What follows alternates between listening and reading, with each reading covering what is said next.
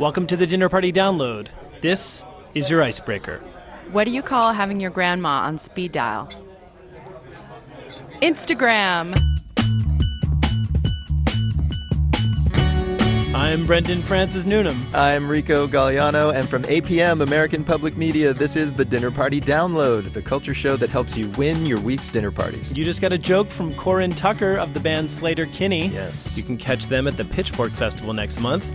Later, we chat with movie star Marion Cotillard. She just debuted her new film Macbeth at the Cannes Film Festival. Also coming up, the duo behind the hit web series High Maintenance lists their favorite creative couples, and one of the biggest selling musicians ever is here with etiquette advice, Kenny G. I know everything about everything.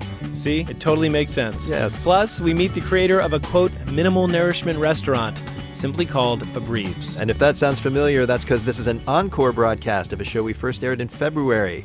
So cast your mind back to a time of snow shovels and Valentines, when, as at any dinner party, we started with small talk.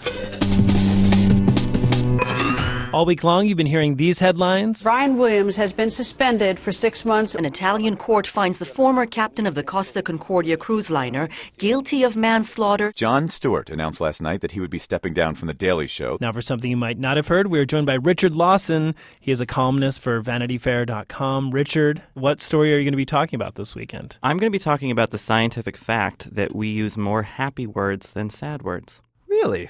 That Yeah. sounds nice. How do we know that? Well, some scientists looked at words used in all kinds of things, like the New York Times, in tweets, in movie titles, even, and found that overall more positive words are used than negative words. And there's a phrase that I like that is a usage invariant positivity bias. All right. Yeah, so you can just throw that into any tweet you want. Any People dinner know. party conversation. Oh, yeah. Couldn't the bias be that people who can afford to go online and publish things are probably happier than, you know, That's a fair point. That's a people fair who point. can't?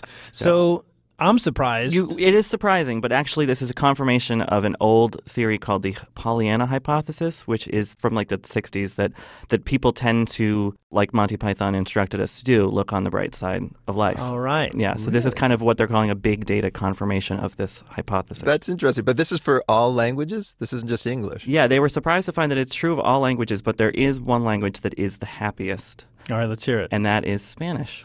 Oh, well, that makes Yeah, well, sense. you know, warm climates. Ham. Siestas. Yep, siestas. I think that's the big one. But unfortunately, Chinese is the least happy. well, smog. Right. Yeah. Right. But pandas, you would think would. I up think the Pandas quotient. probably floats it up pretty yeah, All right. higher than it would be. Well, I'm not going to say anything negative because I don't want to bring down America's happiness level. The American language, yeah. yes. yeah. So I will just say, Richard Lawson, thanks for the small talk. Thank you. And now, time for cocktails. Once again, we tell you something that happened in history, then have a bartender capture its essence in cocktail form. It's our mildly peaty history lesson with booze. First, the history part. Back in 1864, a machine was patented that helped everyone smile a little brighter. Especially the guy who earned a ton of money off it. No. Michelle Philippi tells the tale. Charles Forster made millions out of little pieces of wood. It was the mid 1800s, and Charles, a Bostonite, was working for his uncle's company in Brazil, where he couldn't help but notice that the locals were really into using toothpicks. These weren't the splintery toothpicks folks would whittle for themselves back in the States. These were smooth, high quality numbers, hand carved and imported from Portugal. Charles's idea? Get a machine to mass produce similar toothpicks and sell them cheaply around the world. Not being an engineer, Charles bought the patent rights to someone else's machine to do the job. It was designed by a guy in Boston to cut wood into pegs, which were used in making shoes. Charles and a mechanic friend adapted it to cut the pegs smaller and thinner, and voila! The first machine made toothpicks. Only problem Boston store owners didn't believe people would buy something they could just carve off a twig. So, since there was no apparent demand for his product, Charles created some. He hired a team of kids to barge into stores and clamor for his toothpicks. Then later, Charles would stop by and find the owners more than willing to stock a few boxes. Charles did the same thing with restaurants, paying Harvard students to demand toothpicks after their meal. Eventually, chewing on a toothpick became a status symbol, implying you dined at a fancy eatery. And soon, Charles had to launch a mill in Maine to keep up with demand. It stayed in business for over a century. At its peak, it churned out over 15 million toothpicks a day. So that was the history. Now for a drink to serve with it. On the line is Naomi Levy. She is bar manager at Eastern Standard Kitchen in the city of Boston, where Charles Forster popularized his machine made toothpicks. Naomi, you heard the history. What drink did that inspire you to make? I was inspired to make a drink that we're calling Forster's Mills. His Mills. Interesting. hmm And it's actually a take on an old Boston classic called the Ward 8, made with rye whiskey, grenadine, lemon juice, and orange juice. Okay, so that's the Ward eight, and then you're going to change some of those ingredients for this drink? We are replacing a couple of these ingredients. So we're instead of using rye as our base, we're using something called cachaça. Ooh. Fun to say, right? It is. It sounds like something you'd find in a tea room or something. What is that? So cachaça is in the rum family. It's the national spirit of Brazil. Oh, So if Charles had a drink down there while he was getting his inspiration, that's probably what he was drinking. Um, The so nice thing is you don't have to use a toothpick to pick booze out of your teeth. It just occurred to me. I hope not. Oh my That's goodness. you don't want to drink you need a toothpick afterwards for, but you know. Well, Bloody Mary, After- maybe. After maybe Bloody Mary, but after a nice meal, you know, there's nothing like a nice drink and a toothpick. There you go. know? All right, so cachaça, and then what else? Are Yeah, replacing? so um, cachaça, and then instead of grenadine, we made a port syrup. Port coming from Portugal, Oh, um, yeah. which is also where Brazil got toothpicks from. Mixing that with equal parts sugar to make a syrup Oh. to add a little more richness to the drink. Does it have a garnish? It does not have a garnish. How can so- you not have a garnish with a toothpick in well, it? Well, I know, I know. Because when you pour it out, the port and the orange juice creates this foam on the top. And it's just so pretty. We didn't want to interrupt that with anything else. Okay, but I'm just going to urge people when they make this at home to, I don't know, put something Yeah. in there. Well, I think you could just, you know, give it a little swirl with a toothpick, and then actually your toothpick will taste so good. That's acceptable. And Brendan, fun fact toothpicks kill a surprising number of people. Oh, no. Oh, yes. Apparently, the writer Sherwood Anderson swallowed one. He died of peritonitis, and that may have been what killed Warren G. Harding. So, on true. second thought, no toothpick garnishes ever. Yes. Right. Don't do Fish it. out that olive with your fingers, people. Please, for safety. And actually, we have plenty of drinks without garnishes at our website. It's dinnerpartydownload.org. And now the guest list, in which interesting people list interesting things. And today, our guests are husband and wife Ben Sinclair and Katja Blichfeld, creators of the web series High Maintenance. The show is a collection of shorts about different New Yorkers whose only link is an unnamed marijuana dealer played by Ben. High Maintenance. It's been called the best TV show not on TV. Here are Ben and Katja with their list. My name is Ben. This is my wife, Katja. Hello. Katja and I do everything together. We live together, we eat together gluten free toast and eggs every morning, and we create this show together. There are those lucky few who get to have the same experience as we have, and we want to point to some of those. So here's our list of creative couples who've been able to balance marriage and creativity to great effect. I love Lucy. The first couple that came to mind was Lucy and Desi Arnaz. I am a huge fan of I Love Lucy. We have our quarrels, but then, oh, how we love making up again. There's a lot of passion in that relationship, for better or for worse. I don't think it's a secret. I think everybody knows how tumultuous their relationship was, but it was also extremely productive. I mean, they made television history. They really are sort of the Pioneers, pioneers of of the sitcom. There was even a point where uh, Desi really wanted Lucy to be pregnant on the show. Well, I think she wasn't she actually pregnant. yeah, maybe and he wanted to show a pregnant woman. that wasn't something that previously had been done. You couldn't even say the word pregnant. Oh, it's cold outside. Hi, did you get everything? Yeah, I got everything. But if you don't stop having these silly cravings at 4 o'clock in the morning, I'm gonna freeze to death. Here. Is this pistachio? Yeah, that's pistachio. Now pour that right on top of this. But, honey, these are sardines.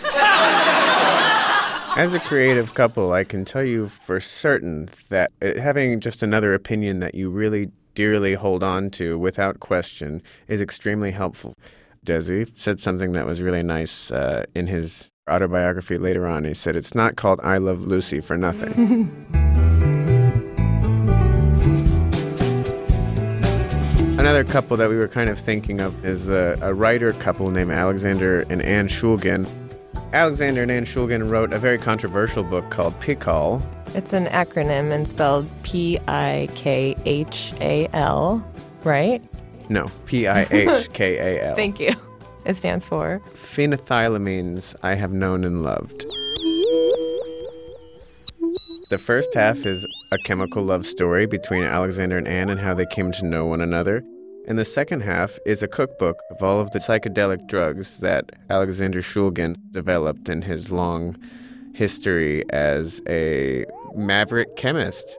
One thing I like about the first half of the book is there's sort of a he said, she said element to the way that it's written. You're reading about their life through both of their words individually. It could easily have been just his uh, chemistry textbook.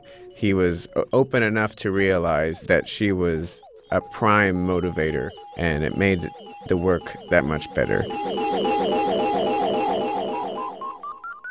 There's a film called Best Friends from 1982. It was written by Barry Levinson and Valerie Curtin, who at the time were a married couple. And they actually divorced the year the film was released.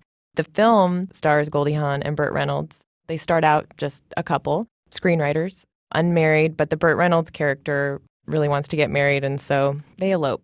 And then they go and meet each other's families for the first time that proves to be very challenging. Yeah, they're facing a deadline their whole trip, which Yes. is basically the bulk of our relationship. yeah. Is just being somewhere with a deadline hanging over us. Sure. And they get called back to LA to do some rewrites. And by the time this happens, they're at each other's throats. They don't really want to work together, and their, their producer basically locks them in a room and says, finish it. I'm going crazy. I'm really gonna go crazy in here. You want me to tell him? You want me to tell him we can't write two lousy pages? I'll tell him, Larry, we can't write two lousy pages. There, I told him. You feel better? Yeah, now all of a sudden you know just what to say, don't you? You've just got all the words to put together now. What's that supposed to mean? That means for the last 14 hours you have not contributed one thing to this scene. We obviously felt connected to the struggles of that relationship because the right thing to say as a writing partner is not always the right thing to say as a spouse. Not to end our list on a down note, Well- but, but God, there are a lot of ups and downs. I think that seems to be a hallmark of a lot of uh, creative couples. Even as I was reading about Lucy and Desi today, I was just like, okay, watch out for this, this, and this. The guest list from Ben Sinclair and Katja Blichfeld. Their web series High Maintenance is available at vimeo.com, and it looks like the best TV show not on TV will be on TV. The next six episodes will appear on HBO. All right, we're going to take a quick break, but coming up, Oscar winning movie star Marion Cotillard. This is the Dinner Party Download. Welcome back to the Dinner Party Download Culture, Food, and Humor to fuel your party conversations. I'm Rico Galliano. I'm Brendan Francis Newnam. We should tell you this is an encore broadcast of an episode we first aired in February. Coming up, the multi platinum soprano saxophonist Kenny G will be here to help make your hard etiquette problems easy. Very. And after that, we chat with the creator of a restaurant designed to leave you hungry. Hmm. But first, let's meet our guest of honor. All right, and it's French movie star Marion Cotillard. She's best known to U.S. audiences for her roles in blockbusters like Chris Nolan's Inception. She won an Oscar for playing Edith Piaf in La Vie en Rose. And June 10th, she opens in the stage show Joan of Arc at the Stake at Lincoln Center in New York. But in February, I spoke to her about her latest Oscar nominated movie role in the movie Two Days, One Night by the great Belgian filmmakers, the Dardenne brothers. Hmm. Marion plays Sandra, who returns to her factory job after battling depression, only to find her workplace is holding a vote about whether she should keep her job. If her coworkers vote to fire her, they'll all get a thousand euro bonus. Sandra has one weekend to convince them each to vote for her. When we spoke, I asked why the role appealed to her. Well, first of all, I, I never expected the Dardenne brothers, who I admire so much, would want to work with me because they usually work with Belgium actors. That's right. And when I read the script, it, it, it made sense for me to be part of this project because uh, of the questioning that I've always had about how our society creates isolation and uh, push people to think that they're useless, they're worthless. Why is that such an important issue to you? Because that is, it's true. At previous film you made, The Immigrant, touches on similar issues. Well, because I think if we are on Earth, there's a reason. And I think it's really our society uh, that created this. I don't think in like uh, Indian tribes they question their place in their society. Mm-hmm. And I've always been interested in what we create.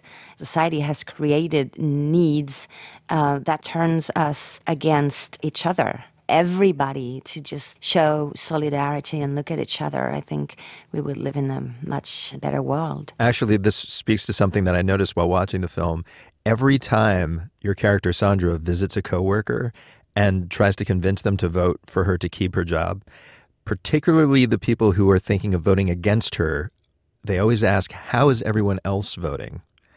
And it feels to me like the message is, you know, if enough people opted to help their fellow man, everyone would follow suit. Yeah, of course. I mean, deeply inside, we're all good people. And then a lot of things take us away from this connection of love that we all have when we come to this world. And sometimes it doesn't take much to uh, reconnect this link of love. It is such a beautifully simple idea, this story. It's basically the same scene enacted over and over of this desperate woman arguing for her job with a succession of people. But that's also a risk, right? It can get boring and rote. And I was never bored while watching it and I'm, I was trying to figure out why. yeah, well, I when I first read the script, I saw that uh, it would be a challenge to create something different each time because uh, yes, she she goes to see all those people and say almost the same thing, but then in this almost I saw all the differences when she uh, gained confidence, when she loses it. And uh, I really worked on all those uh, little differences to keep it alive. What would you do, I wonder, if you were one of Sandra's low income coworkers faced with this decision? Oh, well, you know, that there's something that I love in this movie is there's no judgment all those people she goes uh, to see, they're not bad guys. They've chosen their bonus because they really need it. And she knows it going to see them. It's really hard for her to go and see them because she knows what it means uh, a thousand euros. Of course, the question came to my mind and I questioned myself, but then this is kind of hard to compare. I mean, I come from a family where uh, there are a lot of factory workers and uh, people that are uh, sometimes struggling with finding money. But there's nothing in, in, in my life that can be compared to her situation. I was never in that situation where I struggled to feed my kids. So, of course, I would say, of course, I would have given my bonus, but it's not so easy. It's not so easy. A little more of a frivolous question. This is your second Oscar nomination? Yes. Is it actually fun if you were nominated to be at the Oscars? You won your first time. I'm sure that part was fun. But I remember reading a David Mamet essay where he said the whole thing is basically a chance for regular folks to see stars squirm for a change. I, well, I'm, I, am not. I'm not stressed. I, I it puts a light on on this uh, Belgium movie I'm so proud of. So um, I'm not. No, I'm not stressed at all. Yeah, maybe it's okay to squirm. Yeah, it's okay. all right, I'll take it. Um, we have two questions that we ask everyone on this show. Yeah. And the first one is pretty straightforward. I may have just asked it actually.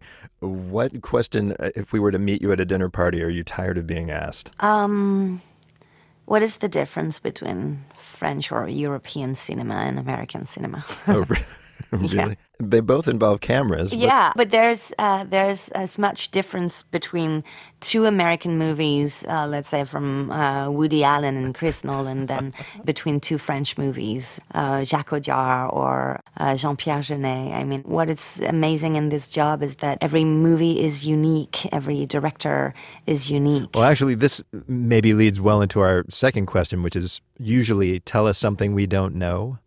But I'm actually a big fan of the Dardenne brothers, and I'm I think a lot of people in the states are not familiar with them. Maybe you could tell us something unique about them. Well, they're geniuses. um, but what was interesting when I started working with them, like the first and the second day, they would talk about the audience all the time. When sometimes on a set, and for some directors, the audience word is like a, a bad word. It's sometimes. like a four-letter word. Yeah. They have this grand artistic vision, and the audience is disdained. Yeah, yeah. But they always talk about the audience. And I thought that was uh, kind of a relief because we do uh, movies for them. We tell them stories, the three of us, because we love human beings.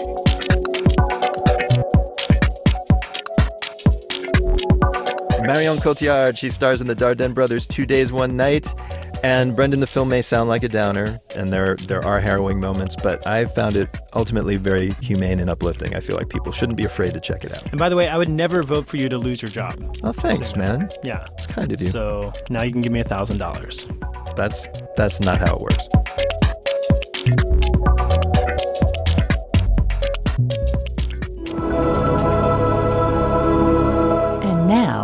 Time to eavesdrop. For 15 years, Kelly Link's magical realist stories have earned comparisons to Kafka, the Brothers Grimm, and Alice Munro. She's won a slew of fantasy literature awards and the O. Henry Prize. Today, we overhear her read from her latest collection. Hi, my name is Kelly Link. I have a book of short stories called Get in Trouble. They are stories about people with poor impulse control.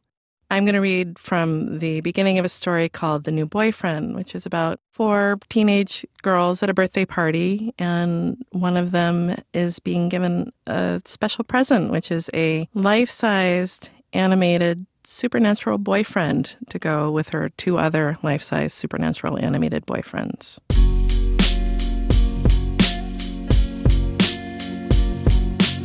Ainsley doesn't rip open presents. She's always been careful with her things, even the things that don't matter. Emmy is a ripper, but this is not Emmy's present, not Emmy's birthday. Sometimes Emmy thinks that this may not be Emmy's life. Better luck next time around, Emmy, she tells herself. Ainsley scores under the tape with a fingernail, then carefully teases the pink wrapping paper out from under the coffin shaped box. Ainsley's new boyfriend is in there. Ainsley's birthday this year is just Ainsley and her bestest, oldest friends. Just Ainsley, Sky, Ellen, and Emmy. No family allowed. Earlier, there was sushi and cake and lots of pictures to put up online so that everyone will know how much fun they are having. No presents, Ainsley said, but of course, Emmy and Ellen and Sky bring presents. No one ever means it when they say that, not even Ainsley, who already has everything. It's normal to want to give your best friend something because you love her, because you want her to know that you love her. It isn't a competition. Ainsley loves Ellen and Emmy and Sky equally, even if Emmy and Ainsley have been friends longest. Emmy's heart isn't as big as Ainsley's heart. Emmy loves Ainsley best. She also hates her best. She's had a lot of practice at both. They're in the sunroom. As if you could keep the sun in a room, Emmy thinks. Well, if you could, Ainsley's mother probably would. But the sun has gone down, the world is night, and it belongs to all of them, even if it belongs to Ainsley most of all. Ainsley's brought out dozens of pillar candles, a small forest of mirrored candelabras, both of her old boyfriends. They both wear little party hats because that's the thing about boyfriends, according to Ellen. You can't take them too seriously. Of course, anyone can have an opinion. Emmy has plenty. In her opinion, in order not to take a boyfriend seriously, you have to have a boyfriend in the first place, and only Ainsley has one. Two. Three. Vampire boyfriend, Oliver, and werewolf boyfriend, Alan, lounge on candy striped settees and gaze with identical longing at their girlfriend Ainsley. Emmy decides against having a second piece of cake. One piece of cake really ought to be enough for anyone. And yet, there on the floor, right under the cake, the new boyfriend has been waiting all this time. It's dark inside the box, of course. Night, wrapped up in pink paper. Are his eyes open or closed? Can he hear them talking? love will wake him. Love, oh love, terrible, wonderful love.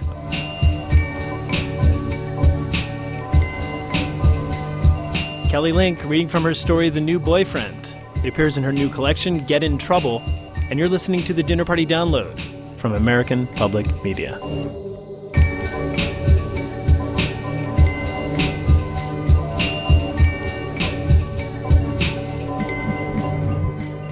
And now it's time for the main course where we talk about the best part of a dinner party the food. And Rico, one of the most buzzed about restaurants in the U.S., doesn't even exist. Oh, great.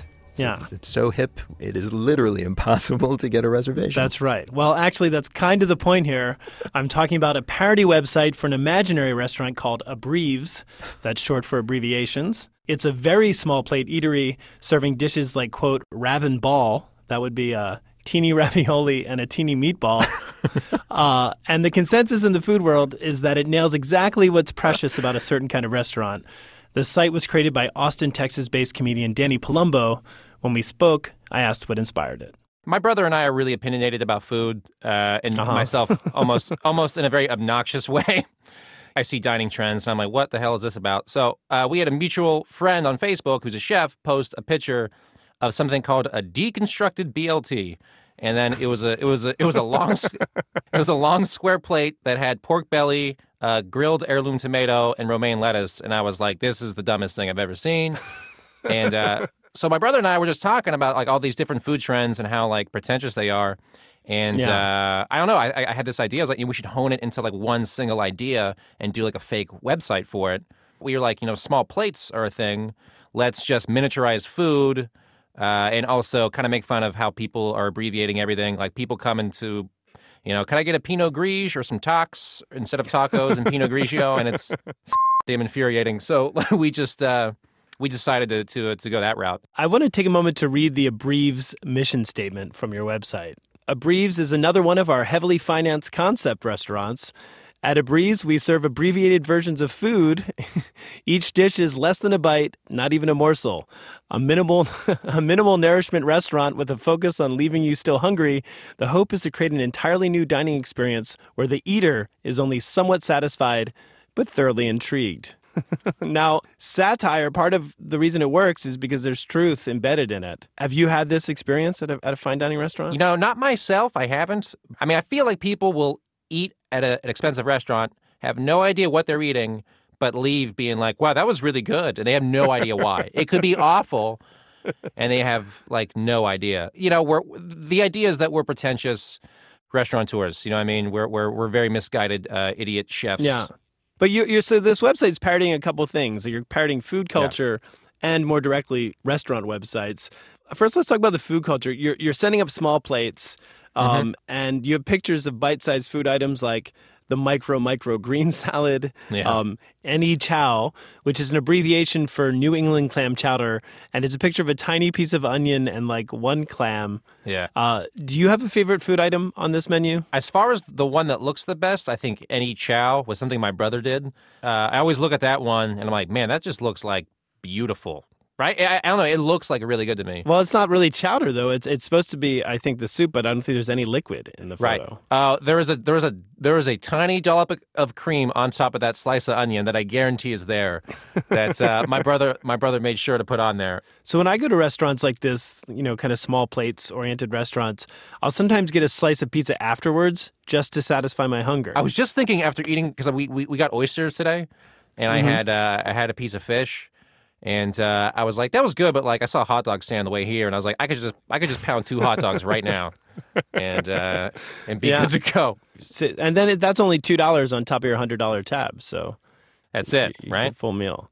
So the other part of restaurant culture you're sending up with this website, you have a, you have uh there's links on the top. Sup is the about page. That's S U P, Yeah. short for what's up. Crumbs is the food page, and then Yeah. one of them is tats, and this is Yes. just a chef with you. I guess is that you? That's me. Yeah. Yeah, with all these crazy tattoos that say like "I'm a chef" on your fingers. Yeah. So, what's your theory? Why do you think chefs get so many tattoos? I don't know. I mean, what Anthony Bourdain always called you know uh, chefs like misfits. Yeah, and, and and also, I mean, let's just call it what it is. Most chefs and cooks are just like degenerates that, like, you know, uh, drink a lot and, and do drugs. I mean, that is that is completely that's completely true. I'm not Um, laughing in agreement, but um, Yeah. The other thing you're sending up in this are food websites. You know, food websites. We had a guy on here a few years ago who did a parody of a food website, and his parody was based on how baroque they were, how hard it was to find the address. You know, you would go to a website and it would play music. Uh, And it would be all these photos and these elaborate, ma- Oh. but you couldn't find like the location. um, Funny. And then the stripped down website has become more the norm, which you've s- sent up here with Abbreves. What is a restaurant supposed to do? That doesn't make it right for parody. Okay. This is becoming kind of an issue now too, uh, back home in Austin. But those websites are kind of uh, they're direct rips from pop, uh, popular restaurants in Austin that this guy owns. Uh, Ah. And I love I love his spots by the way, Parkside and and Olive and June. But I Oh, think yeah, I've that- been. Yeah, yeah, yeah, yeah. I think he's a little bit upset, but uh, you know, whatever. But it's uh, I, I kind of like the way that looks. It's just really simple. I like it being stripped down. Yeah. Um, you know, don't have like a PDF menu that you can download. You know, what I mean, nobody wants to download and then you know, right? I think that's a yeah, good. it's too complicated. Although the the chef, I think his name is Shawn Cirkiel, does an Olive and June. His website on that, uh, his bio is like seven pages long, and I'm like, who is reading this before they go to the restaurant? Like, I really want to Yeah. get to know this guy. I like how on the Abbreves, the the address is 5001 Airport Boulevard, Austin, Mm-hmm. Texas. It gives the hours and then it says no parking. Yeah, forget it. You're gonna have to walk here, and uh, and then we throw you out on the street. Danny Palumbo, the comedian behind the parody restaurant Abbreves. You can see a picture of him with the tattoo I am a chef across his knuckles at abbrevesrestaurant.com. And by the way, Danny's also responsible for the food parody site Little Buco. That is a fake fine dining establishment for children, featuring, among other things, sous vide Pop Tart with cereal infused milk. Ah, it's fun for the whole wealthy family. last. Folks, coming up, musician Kenny G answers your etiquette questions the only way he knows how. Smoothly when the dinner party download continues.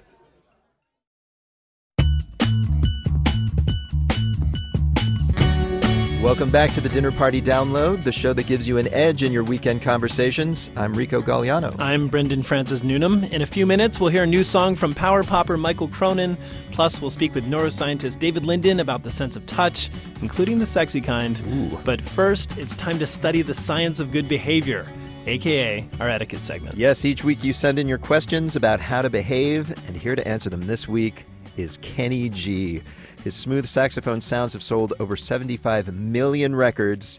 That makes him one of the best selling musicians of all time and the biggest selling instrumental musician of the modern chart era.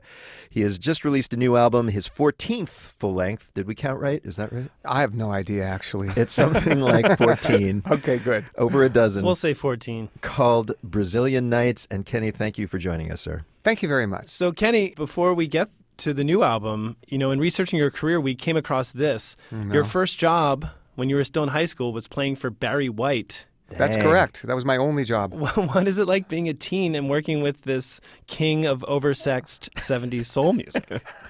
or is, where's the answer in the question? Is that is that is that what he's known as? I Well, think so. Around our office. Well, you know, listen, I was so young and so green. I was 15 years younger than anybody else. I mean, I was just didn't even know what to do with myself. But I, I will give you a Barry White story. Years later, okay, years later, I'm at the Soul Train Music Awards, probably the only white guy within like 10 miles of the building. and I'm getting, I've got an award. I got a Soul Train Music Award, which was obviously very flattering. Yeah. So I'm in the bathroom and there comes Barry White into the restroom in the men's room, and he's sitting there at the at the mirror, with washing his hands or something like that. And I'm looking, I'm going, man. I mean, he first of all, I didn't meet him when I was 17. Yeah. I didn't meet him. No, I'm just like one of many people. So he didn't know anything about me. But I'm thinking, you know, my name's popular enough, so I'm sure probably on Barry White's radar at least. Yeah. So I walk Yeah. up to him and I go, Barry White, you know, you know, if it wasn't for you and you were my first gig and I was in high school and all this stuff, he looks at me and goes, Hey, that's great, baby. Hand me a paper towel. and that's it. That was that was my Barry White ex- experience. 75 million albums, but that was the highlight of your career right there, right? That was one of the memorable moments of my career. All right, well, let's let's, let's turn you- to this record. Yeah, first of all, it's called, as we mentioned, Brazilian Nights. Right. We want to believe that it was either recorded or conceived at night in Brazil? Ah, that well. true? I, you know, true? I've been to Brazil a few times, and, and, and nothing would please me more than to say yes. But I just I love bossa nova. I love the rhythm. I loved how the old uh, jazz greats used to do their style of bossa nova, which was cool jazz changes, but still that sexy rhythm. so I, I recorded about five of the original s- stuff from that uh, Yeah. 60s, and then I wrote five originals of my own. And it's it's you know if you like that vibe, the whole record's that vibe. Well, that's the thing. We have musicians come through each week, and they often give us dinner party song suggestions. And bossa nova has been coming up again and again recently. What's great about bossa nova is that you can listen to it like very, very intently because it's complicated with the certain changes and all that, hmm. or you can just let it ride and let it just give you a, a, a vibe. But it's not so sleepy, so it's not like so muzak, music-ish. Yeah. And it's not. I mean, I don't even like the word smooth jazz, but it's because what it's turned into. Really? Uh, is so diluted these days. I can't even stand to listen to some of that stuff because it's just so generic. What do you think has changed? What- Well, I just think that. Okay, this is going to sound like I'm a big, but I'm not actually. I'm not. But All um, right. let's say there should be, let's say, 25 artists making that kind of music. There's 200 artists making that music. Oh, I see what you're There's so many, and they're honestly they're okay. The music's okay, and it kind of solves the problem of having some background music to just be okay Do with. you think it's easier to hide in that genre, Kenny? I, absolutely, a lot easier, way Mm-hmm. easier. You just put a little doom, doom, doom, a little groove in the background, play a few Uh-huh. notes on the sax, and and the tone doesn't even have to be that good. If I put that on, I won't really have to listen to it, and it'll just kind of sit there, soothe me. So when I when I'm talking about bossa nova, it's not so just sitting there generically being okay. It's it's it's got a lot more depth to it. yeah. All right, but unfortunately, Kenny, it seems like a lot of our listeners are in need of soothing. They've sent in etiquette questions for you to answer. You ready for these? I, I'm the expert, man. I am the All right. expert on novel stuff. I know everything Well, about everything. Then let's begin. I think you definitely know that this first question. Yes, this was sent in by JR in Los Angeles. JR writes, I'm all for an awesome instrumental solo in a bigger piece. But I think when a solo goes on too long, it feels awkward for me. And I would guess it's awkward for the bandmates too. As a music guy, how do you end a solo or make someone end it? Aha. Good question. Um, I have been known to play long solos. We should Yeah. note you have the Guinness record for the longest sustained Yes. note in saxophone history. 45 minutes, I think. I wouldn't call that a solo, but yeah, it's a long note. But I did it for the purpose of setting a world record. So Still, I, Oh, I feel like maybe you're the wrong guy to ask this yeah, that's right. I am the wrong guy. What happens is when I'm playing a solo at my shows and I, I'm done and I want to go to the next thing, I just give a look to the piano player who was my high school friend. So he's seen me look at him a lot, you know, for decades. I just give him a look and it's like, okay, we're, we're going to the next thing. But the guys in my band, you know, they I just let them solo as long as they want. Actually, they they cue me when they're done with their solos. In any genre of music, what's the greatest solo on anything that you remember? Well, let's see. I would say that John Coltrane's Giant Step solo is probably one of the most famous saxophone solos ever. Because nobody can play that solo. This is just a one once in a lifetime solo. It's amazing. But could he play one note for 45 minutes, though? No, no, actually, no. I, that's my thing. I got that down. All right, so we have another question. This one comes from Chris in San Ramon, California. Chris writes, I dine out with a specific group of girlfriends several times per year. I love their company until it's time to pay the check. They are terrible tippers. I have on several occasions left extra cash on the pile of money as I was walking out, but I don't want them to be offended by seeing me pad the tip. Thoughts? Oh. So she has to like toss an extra to make up for her girlfriend's Well, cheapness. First of all, you know, if they're your girlfriends, you talk to them about it, and you tell, and you agree on the tip going into the dinner if you're gonna, if you're really gonna do it correctly. Yeah. And if they Okay. fight you on it, then you say, okay, well, I, I'm gonna give more than you guys, and I'm not trying to look like a hero, but I just want to do that. What is the. Yeah, it shouldn't be a big deal. and if, but, it is, if that is a deal breaker, then get a new set of friends to go out with. Seriously, and that Yeah. is, I, I don't think that this is a minor thing, frankly. I think it does say something about you as a person in our society where it's just like, I don't care about the people who serve me. My tips are ridiculously high. I hope they're so. way too well, high. I don't know, Kenny. We'll see what you give us when this segment's over. Okay. All right. Well, good. But do I understand correctly? Do you, you have your saxophone with you in the studio? it's it's in its case. Yeah, I can pull it out if if you need something. Because I was going to say, like, if Chris, if her friends broke up with her over our advice here and she's sad, I was wondering if you could maybe play her a lick that would kind of get lift her spirits or Sure. something. Oh, here the the sax is out. I hope that our, our engineer Jeff is ready with some reverb. Okay, Chris, I'm going to play something for you right now. This will hopefully make you feel oh, better. Oh my goodness. So Oh, here it comes, Chris. Chris. This is just for you, baby.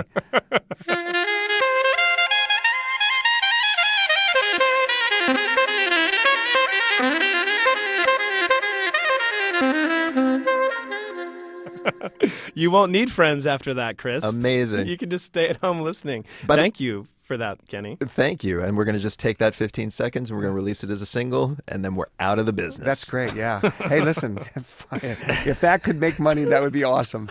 I would never leave the studio. I'd be in there all day just raking it in. Just churning out cash. That's Kenny true. G, thank you so much for telling our audience how to behave. It's been a pleasure. My pleasure. Just come to my concerts and I do the same thing live.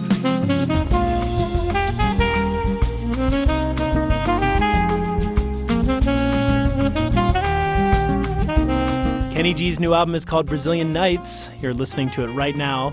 And side note, you should not only take Kenny's etiquette advice, you might want to take his stock advice. Okay. He was an early investor in Starbucks. Wow. Also, his 1994 Christmas album Miracles was the first album ever sold at Starbucks. So you have Kenny to thank for being able to buy Dolly Parton CDs with your Frappuccino. All right. And folks, if you're unsure whether you should thank him for that, or if you have another etiquette question, send it to us at our website, dinnerpartydownload.org.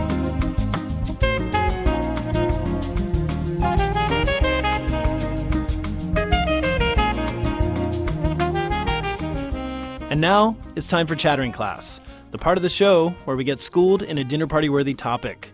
Today, our subject is the sense of touch, and our expert is Johns Hopkins neuroscientist and best selling author of The Compass of Pleasure, David J. Linden. His new book is called Touch The Science of Hand, Heart, and Mind. And I should mention that we'll be talking scientifically about many forms of touch in this interview, some of which might not be suitable for younger listeners to hear about. You've been warned. David, welcome. Thanks for having me on. So, I have to ask, how do you feel? I feel good. I know that I should.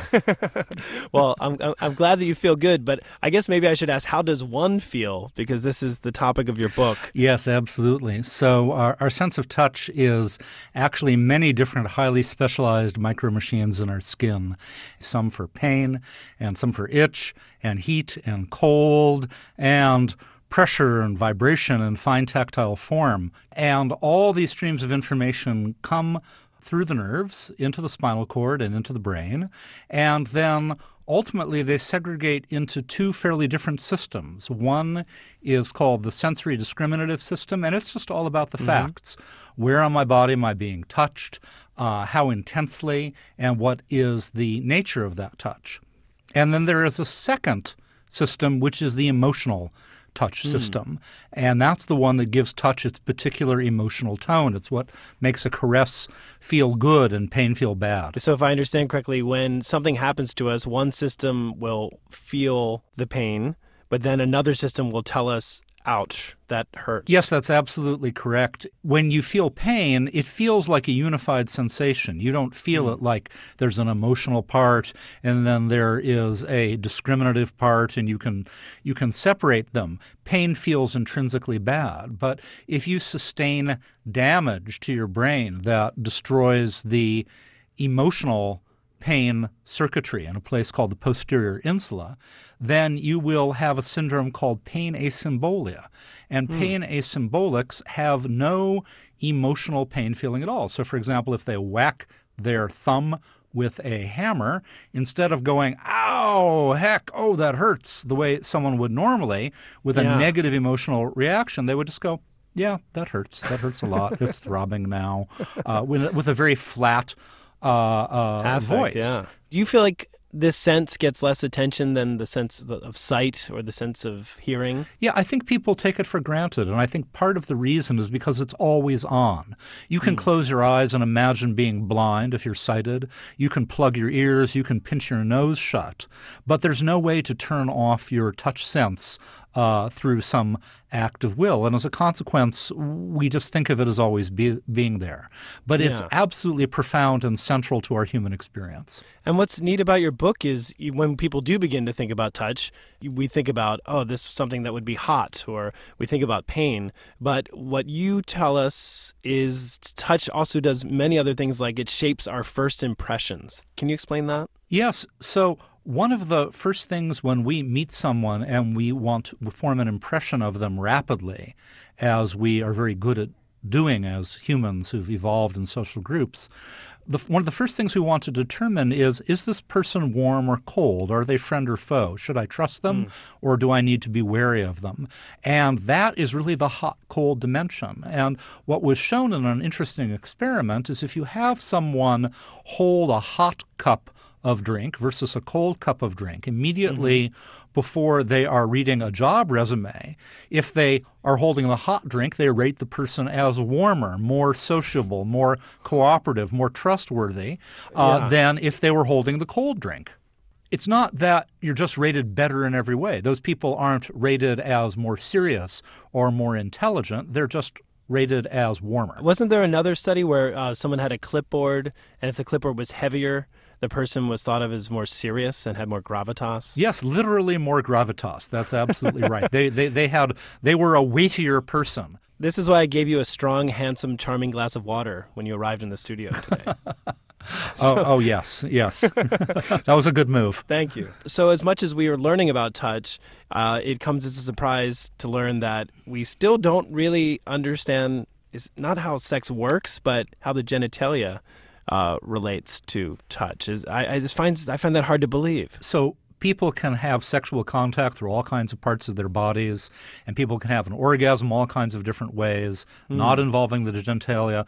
But there's something special about the genitals. These places produce the strongest, most reliable sexual sensations. Mm-hmm. And so you might think, all right, well, what happens if I look under a microscope at the structure of the skin in those locations? Would Yeah. I see something unusual? And the answer is that it's not obvious. There is one kind of nerve ending there that has a great name. It's called a mucocutaneous end organ, and it is likely to be the source of, of sexual sensation, but we don't actually know for sure that this is true. Uh, when you think about it, sexual sensation in the genitals drives so much of our human behavior and is so important in our human culture, and yet we don't actually know what cell does it. It seems like there would be no lack of volunteers to do this sort of research. So, do, do you have any hope that we're going to figure it out? Well, you know, the volunteers, it turns out, actually are mice. Oh, right. Because you know you got to cut up the tissue. I, don't- you know, I don't think you're volunteering. Okay, no, you I'm know, not. to put it on the block, right? that's right. No, that's right. Maybe there's some mohels who you could work with who would, could help you. That you know, I never thought of that, but uh, that's a strategy. It's like the mohel said, it won't be long now till we discover how that works. Okay, sorry. that was my Borscht Belt humor for, portion of our interview. Um, Yes, I you know, you so- got tipped off to that. Touche.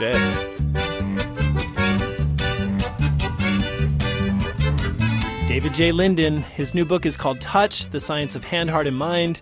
And he and I will be performing this weekend at Kutsher's Country Club and Silverman's Riverview Hotel. Oh, wow. I'm just kidding. Good. I'm actually going on a joke fast this weekend. I'm holding you to that. Folks, that concludes this encore broadcast of the Dinner Party Download for this week. We've got to get out of here quickly before the tomatoes land. Our producer is Jackson Musker. Nina Patak is our associate producer, and Christina Lopez is our associate digital producer. Engineering assistance this week from Charlton Thorpe. Peter Clowney is our executive producer. And now it's time for One for the Road, a song to play on your way to or returning from this week's dinner parties. Mikal Cronin is often seen performing with his fellow garage rocker and friend Ty Segall, but over the course of three albums, he's distinguished himself as the poppier power rocker of the two. His new album MC3 just came out, and he's on tour now. Here's a track called Made My Mind Up.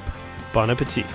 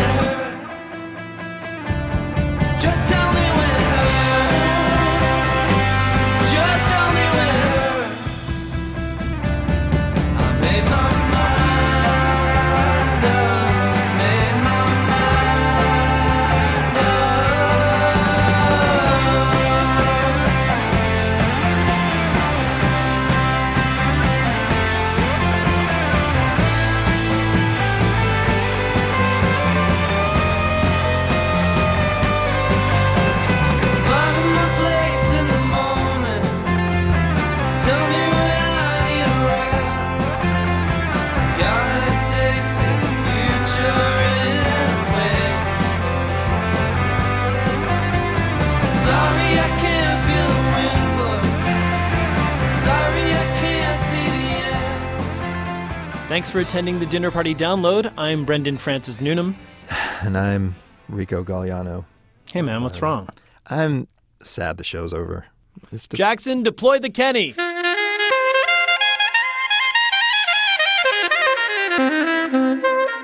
but you know what? Life's an adventure.